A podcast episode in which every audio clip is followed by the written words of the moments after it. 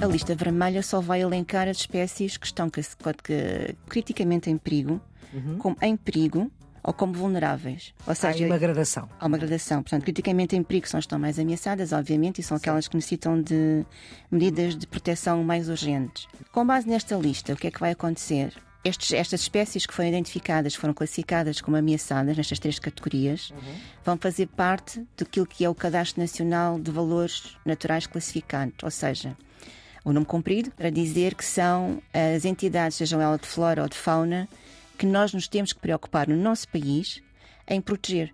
Ou seja, isso vai, ter, vai ser transposto para a lei portuguesa e vai ser obrigatório, por exemplo, nos estudos de impacto ambiental. A partir do momento em que se faz um estudo de impacto ambiental e há uma lista destas espécies que têm que ser consideradas, estas espécies têm que ser avaliadas nestes estudos de impacto ambiental para validar ou não o que é que seja que se queira fazer naquela zona. Ora viva, estamos com Carla Rego, é bióloga doutorada em Biologia Evolutiva, isto pela Faculdade de Ciências da Universidade de Lisboa, investiga no Centro de Ecologia, Evolução e Alterações Ambientais e tem muito trabalho realizado sobre a biodiversidade e sobre a conservação de insetos, sobretudo nos Açores e na Madeira. É também vice-presidente da Sociedade Portuguesa de Entomologia e entomologia é o quê? É a área da ciência que estuda os insetos coordena também o projeto Primeira Lista Vermelha de Invertebrados em Portugal. Professora Carla Rego, muito obrigada por ter aceitado o convite do Serviço Público Bloco Notas. Nós já vamos falar de que é isto destas linhas vermelhas. Costumamos ouvir falar de linhas vermelhas, mas é de outras coisas. Vamos saber o que é que é esta, este projeto de Primeira Lista Vermelha de Invertebrados. Eu fui coordenadora executiva do projeto. O projeto uhum. está agora na sua fase terminal. Os resultados vão ser conhecidos no final deste mês. No final do mês de julho. A lista vermelha de invertebrados eh, é um marco essencial para a conservação deste grupo no nosso país. Já existem, para ter uma ideia, listas vermelhas eh, de vertebrados há com três décadas. Hum. Em Portugal? Em Portugal. E só agora é que surge a primeira de invertebrados. Porquê? Tem a ver com. Ah, e os outros, as listas vermelhas eram sobre. Sobre peixes, sobre aves, sobre mamíferos, portanto, coisas fofinhas e que as pessoas gostam mais, não certo. propriamente os insetos. E temos outra coisa que é, quando nós estamos a falar de invertebrados, não estamos a falar só de insetos, estamos a falar de aranhas, outro grupo mal amado, estamos a falar de, de caracóis, estamos a falar de lesmas, ainda mais mal amado ainda. E, portanto, aí não haver tanta hum, vontade de estudar e de ver o que é que se passa com estes organismos, temos uma diversidade brutal de, de invertebrados no nosso país, provavelmente mais de ah, entre 15 e 20 mil espécies, digamos, são estimativas. E esta lista vermelha, o que é que nós fizemos? Foi escolhido um elenco de cerca de 700 espécies, elenco base de, destes grupos contemplados pelo projeto. Foi pedido a especialistas que escolhessem aquelas espécies que achavam que deviam ser avaliadas. E estes especialistas desenvolveram um trabalho depois de avaliação. Esta avaliação foi feita com base nos critérios da UCN a União Internacional para a Conservação da Natureza, que tem uma série de, de guias e de, de, de, critérios que são aplicados na avaliação do risco de extinção. O que é que isto quer dizer? Nós estamos a tentar saber qual é a probabilidade, não matemática, mas uma ideia de ver quais são as espécies que estão mais vulneráveis à extinção no nosso território. Uhum. E com base nisto, elaboramos a tal lista vermelha. A lista vermelha só vai elencar as espécies que estão categorizadas como criticamente em perigo, uhum. como em perigo ou como vulneráveis. Ou seja, há uma gradação. Há uma gradação. Portanto, criticamente em perigo são as que estão mais ameaçadas, obviamente, e são Sim. aquelas que necessitam de medidas de proteção mais urgentes. Com base nesta lista, o que é que vai acontecer? Estes, estas espécies que foram identificadas, foram classificadas como ameaçadas nestas três categorias, uhum. vão fazer parte daquilo que é o Cadastro Nacional de Valores Naturais Classificados, ou seja, o nome comprido para dizer que são as entidades, sejam elas de flora ou de fauna, que nós nos temos que preocupar no nosso país em proteger.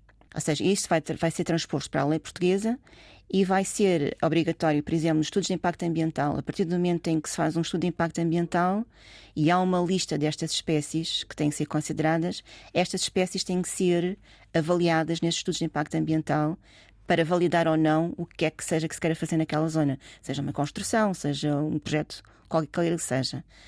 Isto passa a ser transposto para a lei portuguesa. É claro que uma coisa é o que está na lei, aquilo depois o que se passa a seguir. Pois. Nós estamos a fazer o trabalho base, ou seja, tentar conhecer o que temos, tentar identificar na primeira fase um grupo muito pequeno de espécies, porque a diversidade, como eu digo, nós estamos a avaliar 700 de um pool que potencialmente é de 20 mil, e portanto é aquilo que é podemos uma fazer. Gotinha, não é? É uma gotinha. Mas às vezes o que acontece é que nós, quando nós identificamos uma, uma espécie, seja ela de planta ou de, de animal, que está ameaçada, só por identificarmos essa espécie, identificarmos o habitat onde ela ocorre, o que é é que nós vamos proteger? É o habitat. Sim. E ao proteger o habitat, protegemos não só aquela espécie que foi identificada, mas protegemos todas as outras que ocorrem no mesmo habitat. Portanto, protegemos a biodiversidade. Protegemos a biodiversidade. Ora bem, aqui na nossa conversa também se diz que sem abelhões não havia tomate. Não é bem assim, mas, mas é quase. Mas é quase. O que então... acontece? O tomate tem uma polinização um bocadinho diferente do resto da, do que já falámos sobre polinização.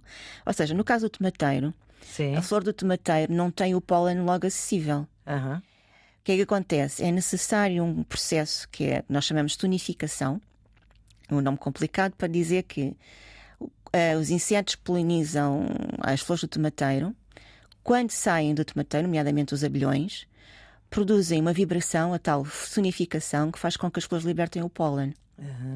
Isso é que eles fazem aquele barulho e aquela coisa, não é? E então, o que é que acontece? Eles, eles fazem aquela vibração, o pólen é libertado e é libertado em cima do corpo do abelhão, que o transporta para outra flor quando se alimentar a seguir. Ah. Pensar que o tomate é feito assim. Bom, e temos ainda, que é uma coisa que está uh, na moda, mas que uh, tem que ver com esta ideia de sustentabilidade, que são as hortas urbanas que estão a ter imensa procura e dão pontos em certificações de sustentabilidade em projetos imobiliários até.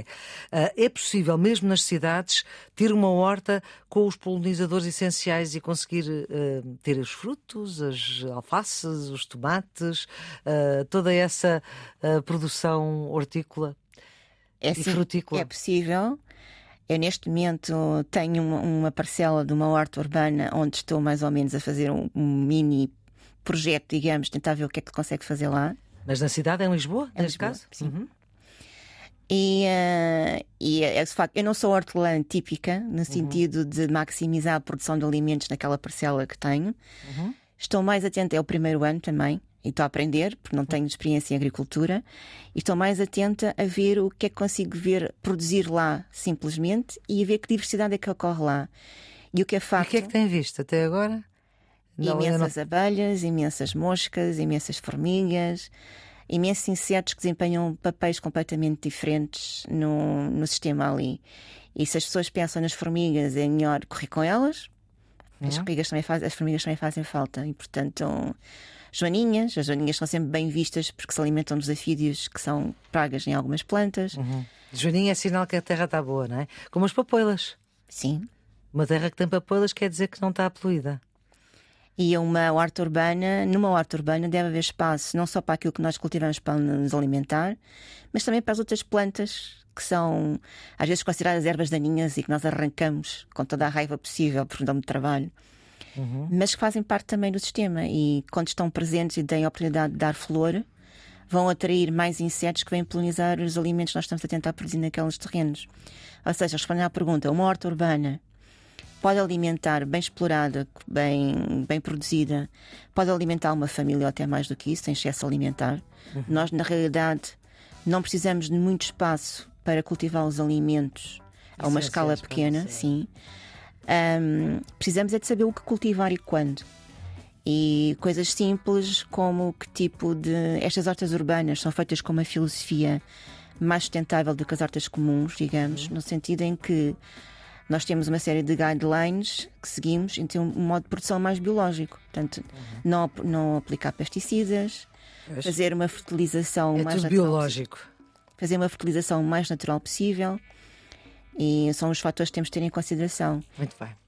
Sim, senhor, muito obrigada, professora Carla Rego, pelos seus, pela sua ajuda uh, neste Serviço Público Bloco de Notas. É um programa que ajuda quem está nos últimos anos do secundário, mas também quem se interessa por saber mais. A produção editorial é de Ana Fernandes, os cuidados de emissão de Jorge Almeida, a ideia e a edição de Maria Flor Pedroso. Tenham um bom dia.